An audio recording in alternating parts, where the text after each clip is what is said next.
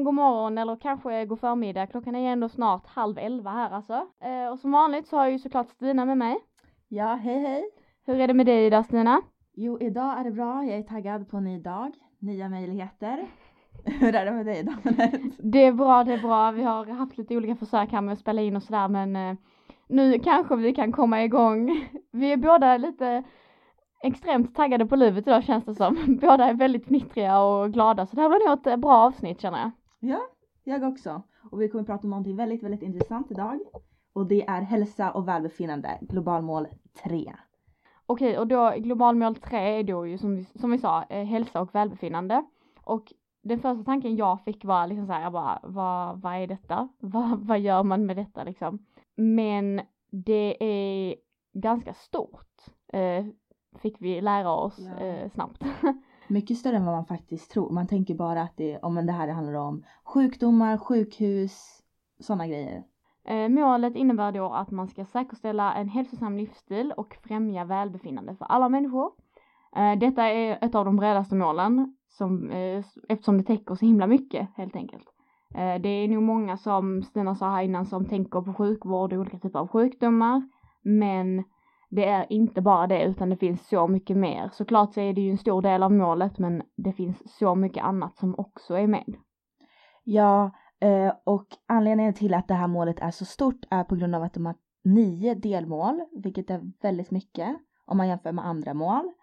Eh, och de här delmålen handlar dels om att minska mödradödligheten till att bekämpa smittsamma sjukdomar, vilket kan vara det första man kanske tänker på. Men sen handlar det även om att förebygga och behandla drogmissbruk ehm, och minska antalet dödsfall och skador i, alltså i trafiken och så vidare. Och ja, väldigt mycket, det omfattar väldigt mycket. Och det är Mm, mycket vi kan ta upp och prata om men det är många grejer i delmålen som kom, vi kommer komma in på i andra mål också. Exakt så som Stina sa så finns det ju nio stycken olika delmål, eh, vilket är väldigt många jämfört med de Mm. andra. De andra som jag har behandlat har haft ungefär fyra, tre, fyra stycken, eh, något sånt där. Men detta har ju som sagt nio olika och det är ju då för att täcka allt från sjukvård till drogmissbruk och trafikolyckor. Ja, och sen så tycker jag att delmålen är väldigt konkreta och specifika. Som det här med att bekämpa smittsamma sjukdomar. Då har de verkligen att de ska utrota vissa epidemier som då malaria, aids och tuberkulos till 2030. Det är verkligen det här och det här och det här. Mm. De sjukdomarna skulle vi utrota. Jag trodde att det här målet skulle vara lite mer abstrakt. Att oj, vi vill bara minska vårdköerna, vi ville, ja, inte så konkret. Som Mm. vilket Nej, jag tycker är positivt. Ja precis, det är ju väldigt konkret. eh, Och till exempel som eh, delmål 5 i det här så är det att man vill förebygga och behandla drogmissbruk, vilket Mm. som är någonting som man kanske inte tänker på när man tänker på hälsa och välbefinnande så. Men de räknar det in här och det är ju väldigt bra för att annars tror jag inte det hade kommit in i något av målen. För att det är ingen annan, inget annat av målen som behandlar det så mycket som det här gör. Ja, och det är verkligen ett problem som vi måste komma till bukt med. Det känns som att det finns över hela världen. Och man vet ju själv att man känner personer som har problem med det här och man kan se det vardagligen. Och det är nog ett problem som är större än vad många tror. Det leder till så mycket mer annat. Alltså infart i kriminalitet och så mycket mer. Så det är väldigt, väldigt viktiga delmål. Jag blev positivt överraskad av det här globala målet. Ja exakt, ja jag med. Men när vi, när vi eh, pratade om detta innan så var det liksom såhär bara, ja okej. Globalmål 3, hälsa och välbefinnande. Ja, vad, vad, vad är det? Vad gör vi med det? Vad ska vi säga där liksom? Mm. Men det var så mycket större än vad, vad vi själva visste om liksom. Men vår inställning till det här målet är ju också lite konstig för det är ju någonting som är väldigt viktigt. Alltså hälsa och välbefinnande. Men jag tror att vi kanske bara tar det så självklart. För att Sverige har faktiskt uppnått det här målet. Och vi vet att men vi, gratis sjukvård, gratis tandvård. Det är så bra i Sverige. Så då tänker vi att det är inte så stort problem. Men den psykiska ohälsan växer bland ungdomar. Drogmissbruk är väldigt vanligt. Det är många punkter som vi måste arbeta på och som vi måste så, här, öppna upp ögonen för. Och precis som Stina sa så är det ju här ett eh, ganska stort problem. Och eh, ungefär halva jordens befolkning har inte tillgång till grundläggande sjukvård. Och det var någonting som jag hade ingen aning om. Alltså jag, jag visste att det inte var så bra, men jag trodde inte att det var så illa faktiskt. Nej men verkligen, det märks ju att man har luckor om kunskap inom det här. Så man måste verkligen uppmärksamma det mer. Som vi nämnde innan så är det väldigt viktigt med det här med barn och mödradödlighet. Och vi upptäckte när vi läste om det att under 2017 var det cirka 300 000 kvinnor som dog i samband med graviditet. Och det är också, vi har så bra barnmorskor och sånt i Sverige att man kanske inte har träffat den personen som har dött av det här men det är Nej, uppenbarligen har hemskt. inte träffat personer som har dött av det här. Nej men alltså innan det som man känner en person ja, som exakt, jag förstår har lidit av det. Mm. Att, men, Men det är ju ingenting som händer här i Sverige så det är ofta. Det är klart att det kanske händer ibland så, men det är inget som är vanligt att åh nej, jag vill inte bli gravid för att jag kanske dör. Det är liksom inte en tanke som folk har så. nej nej verkligen inte. Och det är det jag känner att vi är så privilegierade. Vi förstår inte ens alltså så många problem som det finns. Och vilka tankesätt man har i andra delar av världen och vilka grejer som man måste oroa sig för. Och exakt, och, och för att komma tillbaka lite till de olika delmålen då, eh, så har vi ju kanske till exempel delmål 9 som är minska antalet sjukdomar och dödsfall till följd av skadliga kemikalier och föroreningar. Och det tycker jag också är en väldigt viktig del att det behandlas i något av målen för att det har ju, det har ju med miljön att göra självklart men det kanske inte riktigt går att behandla där för det finns så mycket annat där redan. Och detta handlar ju då om till exempel att använda alltså tvättmedel som är miljömärkt eller schampo och tvål och inte Eh, släppa ut onödigt mycket med avgaser från bilar och alltså massa sådana saker. Ja, men det är väldigt intressant det här med avgaser från bilar och så. För vi läste också om olika projekt som WHO, WHO har. Och de fokuserar väldigt mycket på att behandla folks hälsa och hjälpa dem i områden där man drabbas av klimatförändringar. Det är ett, väldigt, det är ett växande problem i världen över. Och det är någonting också, jo man börjar bli mer medveten om det. Det är någonting man inte tänker på. Att kopplingen mellan klimatet och människors hälsa. Nej exakt, man tänker inte på hur, hur de här avgaserna faktiskt eh, alltså påverkar oss. Jag Mm. tänker om man tänker på typ eh, Kina och Japan och eh, New York och sådana saker. Det här med, alltså problemet med smog. Så de farliga partiklarna som bara hamnar i folks lungor och som kroppen inte kan hantera för att vi är inte gjorda för att ta hand om de här typen av farliga kemikalier helt enkelt. Ja, men exakt. För att gå vidare så tänkte vi också prata om hur FN tänker göra för att bidra till ett, en bättre hälsa och bättre välbefinnande. Och det är då att främja forskning och utveckling av vaccin och andra lä- läkemedel. Och då tänker man ju, då har man ju fokus i första hand på u-länder. För det är där de här resurserna behövs mest. Man vill också finansiera sjukvården och samma sak i u-länder. Sen även så vill man ha fokus på utbildning inom vården och ja, för att utveckla vårdsystem och bibehållandet av eh, vård, sjukvårdspersonal. För det är ett problem också i utvecklingsländer att de som väl får utbildning inom som, och kan bli läkare och sjuksköterskor inte stannar kvar i landet utan de flyttar därifrån.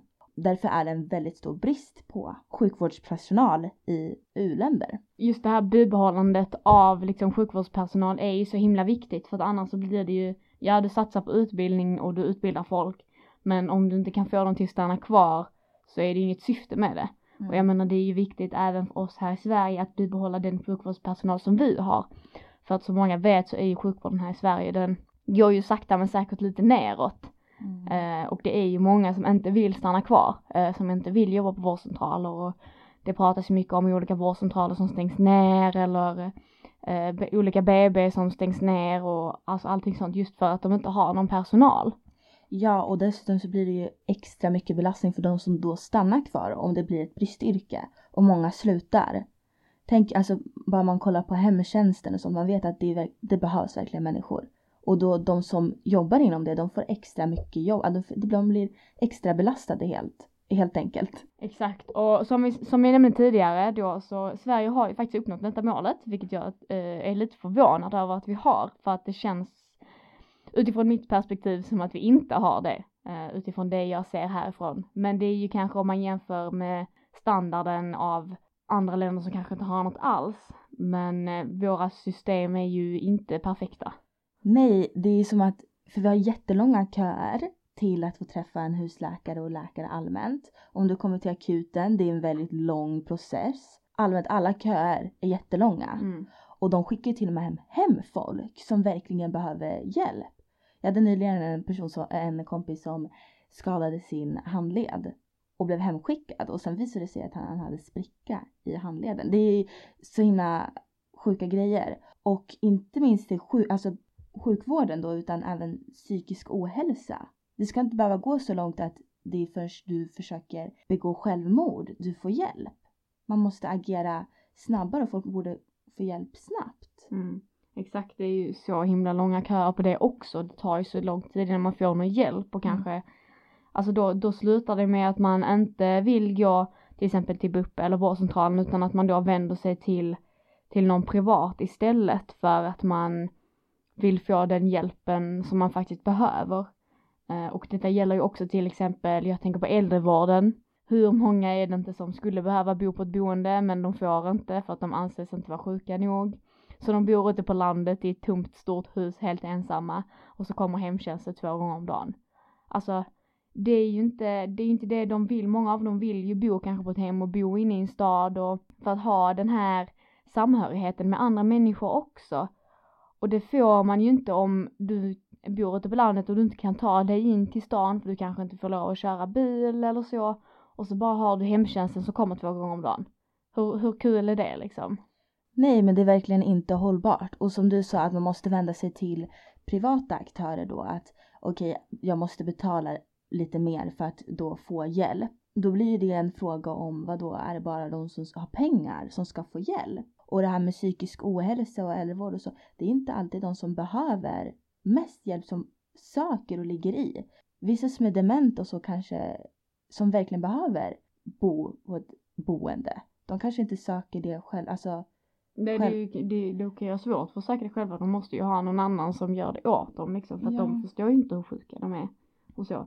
Men som du sa, att, att man vänder sig till privata blir ju då också ett problem för de som, alltså de som går utbildningar så att de när de kommer ut som nyexaminerade inte väljer att gå till den allmänna vården utan går till privata istället för att det kanske är bättre betalt och det är mer, alltså det är bättre villkor helt enkelt. Och då kan ju inte den allmänna sfären, alltså jämföra sig med den privata, att det inte blir samma sak liksom. Nej, men jag tycker allmänt att det är jättedåligt att de som jobbar inom vården och så har det så tufft och får inte den lönen och så som de faktiskt förtjänar. Det ska inte vara så att de som verkligen utbildar sig och så bara behöver gå till den privata sektorn för att få rätt arbetsvillkor. Vad gör då FN till exempel? Vad har de för olika projekt och så? Och när vi eh, valde att kolla in på det här så hittade vi inte så många enskilda projekt så som i de andra. Men det finns ju WHO som är eh, Världsorganisationen för hälsa. Eh, som många av er kanske vet vad det är, eh, antagligen. Man hör mycket om WHO och sånt. Och Mm. de har ju egna små projekt. Inte riktigt på samma sätt som de, som de andra målen har, men det finns ju så mycket inom WHO så det är bara om man är extra intresserad av det kan man gå in och kolla på det själv för att det är lite för stort för att vi ska kunna behandla det här. Men någonting som de gör till exempel det är att dela ut preventivmedel till familjer så att man kan bestämma när man vill bli gravid och om man vill bli gravid för att hålla till exempel alltså antalet människor på jorden så att inte man föder onödigt många barn. Eh, vi är ju ganska många redan. Ja, och könssjukdomar och sånt också. Nej, men annat jag tycker gå in på deras Instagram och kolla för det är när man bläddrar igenom där förstår man verkligen hur mycket de tar upp och mycket, ja, de gör och så. Det är väldigt många aspekter igen och det är därför det var svårt att välja liksom specifika projekt för de har projekt. Men det är ju väldigt brett målet så det är väldigt delat vad projekten går ut på så. Mm. Det är inte no- som innan så här, fattigdom, okej det här är ett projekt för att bekämpa fattigdom. Utan det kan vara, okej det här är ett projekt som hjälper psykisk ohälsa eller specifika personer i det landet som har, är extra utsatta och så. Exakt, men det, de har som en liten sidoorganisation som är UNAIDS och det är ju då för att behandla eh, HIV och AIDS för att se till att de får, de som är sjuka och har drabbats får bromsmedicin och se till att förhindra att man får AIDS och HIV för att det är ett så pass stort problem eh, Mm. världen över. Men sen är det inte bara FN som kan bidra till god hälsa och välbefinnande. Eh, du kan också bidra. Och eh, vi har pratat mycket om att det är ju lite privat, så var det upp till en själv vad man kan göra. För vissa känner att det är okej att donera blod och vissa klarar inte av det. Eller Typ jag. ja, jag. Jag kan inte, två av de grejerna som är här är till exempel att vaccinera sig och att donera blod. Och det är jättebra. Eh, Jag personligen klarar inte av det. Jag eh, är extremt rädd för nålar och sprutor. Så det är inte någonting jag kan göra. Men det är bara att acceptera att det är helt okej att jag inte kan göra det. Mm. Och det behöver inte, man behöver inte göra allt. Utan jag väljer att jag köper miljövänligare tvättmedel och eh, schampo och tvål och sånt istället för att donera blod för att jag, jag kan inte och jag måste ändå tänka på mitt eget välbefinnande som också är en punkt. Att, att tänka på sig själv också. Hur mår du? Vad vill du göra med ditt liv? Vad kan du göra för att du ska må bra? ja men exakt. Någonting som är väldigt bra att göra och enkelt som jag tycker att alla borde tänka på allmänt är att man hjälper personer i sin omgivning. Om det är någon som man ser mår dåligt så kan man försöka finnas extra mycket för den, där för den och så för att bekämpa då psykisk ohälsa. Men samtidigt måste man också, ja, vara medveten om de här problemen. Bara att ta till sig kunskap och sånt hjälper till och bidrar. Och sen att ta ansvar i trafiken. Man vet så många som kör påverkade när de har druckit, när de inte har körkort. Är det verkligen värt risken om det sker en olycka? Mm, exakt, det, det är så mycket som kan hända. Du kan skada så många människor. Det är inte värt att köra. Om du inte har körkort så kör inte bil. Om du är full, kör inte. Har du tagit droger så kör inte. Alltså det är bara så basic. Sätt dig inte bakom ratten om du inte är kapabel att köra. Det kan även gälla om du är jättetrött. Mm. Alltså, kör inte bil heller. Det kommer inte bli bra. Mår du inte bra är du jätteledsen. Det funkar inte heller att köra bil då. Alltså du kommer, du kommer bli påverkad. Det är bättre att bara låta det vara. Om du ska till jobbet men du mår skit, ja men säg att du inte kan komma. Även om det handlar om, inte om det fysiska utan om det mentala, så är det helt okej. Bara acceptera att okej idag mår jag skit och jag vill inte göra någonting. Nej, men det är okej, stanna hemma, kolla serie, kolla Netflix, gör vad du vill. Ja, men något som är lite problem med den här frågan är att lastbilschaufförer och busschaufförer, de får jobba på väldigt dåliga tider och vissa kör fler timmar än vad de får och typ kör svart och så. Alltså, det är verkligen inte bra arbetsvillkor och det är deras jobb och de kanske måste göra det för att försörja sig. Och det blir också en jättestor fara i trafiken så det är så många aspekter inom allt det här vad man kan göra, vad man inte kan göra och hur olika människors situation ser ut. Men tänk verkligen efter och bli medveten om vad dina handlingar har för konsekvenser. För som du sa, att köra bil påverkad och så vidare, det första som folk tänker på är att bara nej men polisen tar inte mig, det värsta som händer är att jag får böter och så vidare. Men det är inte så. Du kan köra på en barnfamilj, alltså tänk efter. Mm, du, kan, du kan verkligen ta en annan människas liv Mm. eh, genom att ta det beslutet. Ja. Och det är så fruktansvärt och jag tycker inte, tänk så dåligt man kommer må efter det då. Mm. Ehm, och det, det är inte värt det helt enkelt. Nej. Alltså bara, bara lär dig hantera situationen. Okej, du har druckit. Okej, jag kommer inte hem. Ja, men jag får ju sova här eller jag får ringa en taxi eller så här. Du förstår det kastet. Mm. Alltså, så är det helt enkelt. Du kan inte, du har, du har, som ing, alltså, du har ingen rätt att utsätta någon annan för den typen av fara som att köra rattfull. Nej, men också det här med vaccination. Det är ju verkligen också så att det kan ju finnas risker och sånt med det. Men försök ändå, alltså de som får, grat- du får av skolan och sånt. Vi är väldigt lyckligt lottade att vi får vissa vaccinationer. Så tänk efter vad, vilka biverkningar du kan få och om du kan och klarar av att ta den. Men försök verkligen att komma över den rädslan. Sen donera blod förstår jag om man har verkligen skräck också. Men jag vet att du har kommit över att vaccinera dig och sånt. Ja, typ. Alltså jag har, eh, jag har, så här, jag har ju tagit de vacciner som man får när man är bebis för att jag är bebis, jag vet ingenting. Eh, men sen när man kommer till skolan och sånt, jag, eh, det var en, en kamp. eh, Men jag tog till slut ställkrampssprutan. Ehm, och jag har tagit typ när jag har åkt utomlands och så, så har jag ju tagit så här för hepatit A och B. ehm, just för att jag har blivit tvingad typ. och jag förstår ju att jag måste ta dem. Mm. Ehm, men om jag inte måste så skippar jag gärna. Typ jag har inte tagit, eh, jag har inte tagit för livmoderhalscancer eh, och jag har inte tagit för svininfluensa. Men det var ju också en så här, svininfluensasprutan var ju väldigt eh, omtalad för att det var ju ganska många negativa effekter av det också. Så det var ju lite så på gränsen eh, med just den. Eh, så. Men donera blod, eh, jag är ledsen men det kommer inte hända. Ja men jag funderar faktiskt på om jag ska göra det. Jag tror det. Du kan donera för mig också. Ja, men alltså någon, något annat, att inte bara vaccinera sig och så vidare. Man kan faktiskt kolla upp om man märker att det är någonting fel på en. Att oj, jag hostar väldigt mycket under väldigt lång tid. Gå och kolla upp det. Eller Om du kolla är sjuk. bröstcancer själv Exakt, också. Gå inte bara till alltså, så här. Nej. Ja, och det var ju någonting som de ville ta bort. Eh, jag kommer inte ihåg vilket Ja. parti det var. Kristdemokraterna. Kristdemokraterna ja. ville, du bara, mm.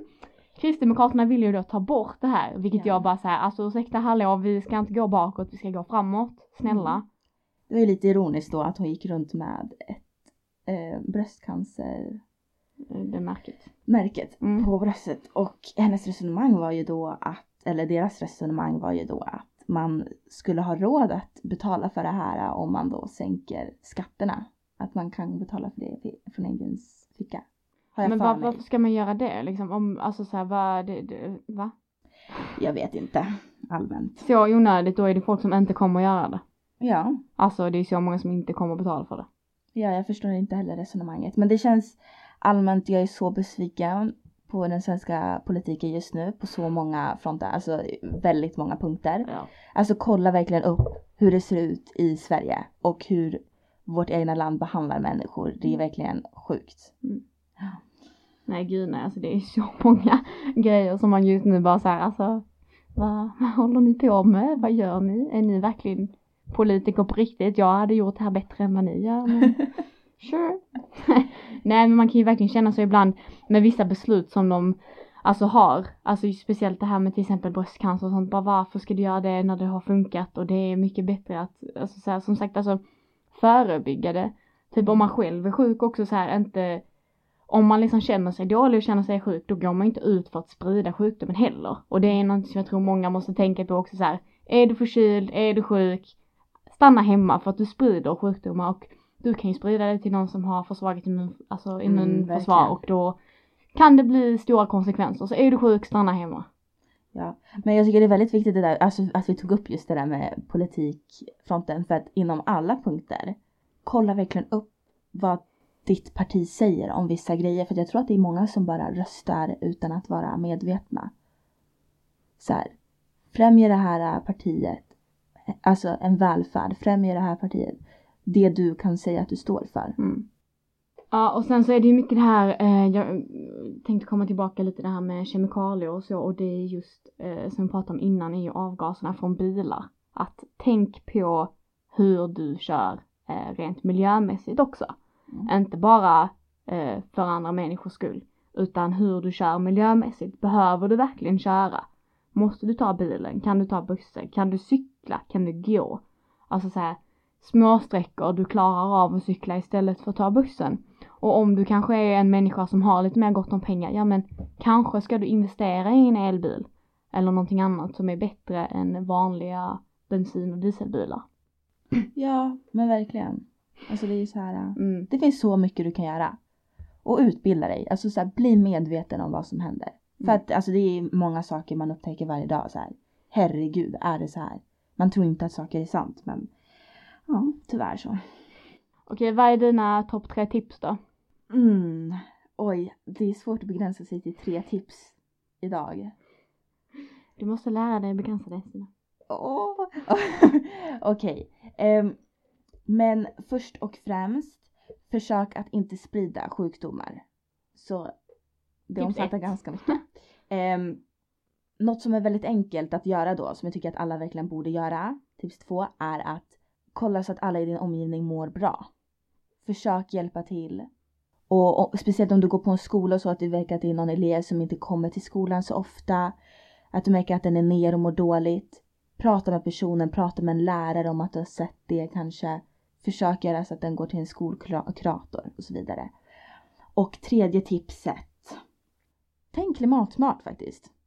För att det är inte så att du bara ska vara lite orolig för det här utan som du, om ni inte har missat det så är det ett väldigt stort problem. Har ni missat Greta så får ni fan skärpa er alltså. Ja herregud. Så att, verkligen. För det är inte så att oj nej det kommer bli lite så här extrema klimatförändringar och sånt utan det kommer leda till alltså, så många andra konsekvenser. Mm. Ja, ja, gud ja. Herregud ja. Okej, alltså jag skulle nog säga att mina, mina topp tre är nog um, kör ansvarsfullt. För att alltså det är en så stor grej, alltså jag, åh, mm. Så många olyckor som beror på att folk inte kan ta ansvar i trafiken. Kan du inte köra bil, kör inte bil! Så svårt är det inte, alltså gör inte det. Helt enkelt. Nummer två, även om inte jag kan göra detta så skulle jag faktiskt säga att donera blod. För att jag tycker att det är så viktigt. Men jag vet att jag själv inte klarar av det. Och alltså jag vill kunna göra det men alltså jag svimmar och det gör inte till jättestor nytta då. Eh, tyvärr. Men jag uppmanar alla andra som kan och vill att donera blod. Och det tredje är då att bli mer medveten som du sa om, eh, om den mentala hälsan. Mm. Alltså förstå att folk inte mår bra och shamea inte dem för att de mår dåligt. Oavsett vad det beror på så har de rätten att må dåligt och alltså förstå att de kanske väljer att stanna hemma, att de inte väljer att vara med på sociala event. Men försök också att hjälpa dem ut från detta. Verkligen. Ignorera inte bara det. Ja, väldigt viktiga punkter.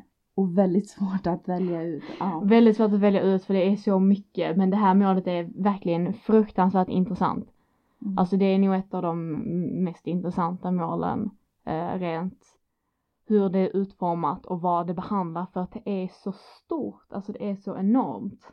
ja. Så jag rekommenderar verkligen alla att gå in och läsa lite om detta målet för det är så mycket mer än vad man tror att det är.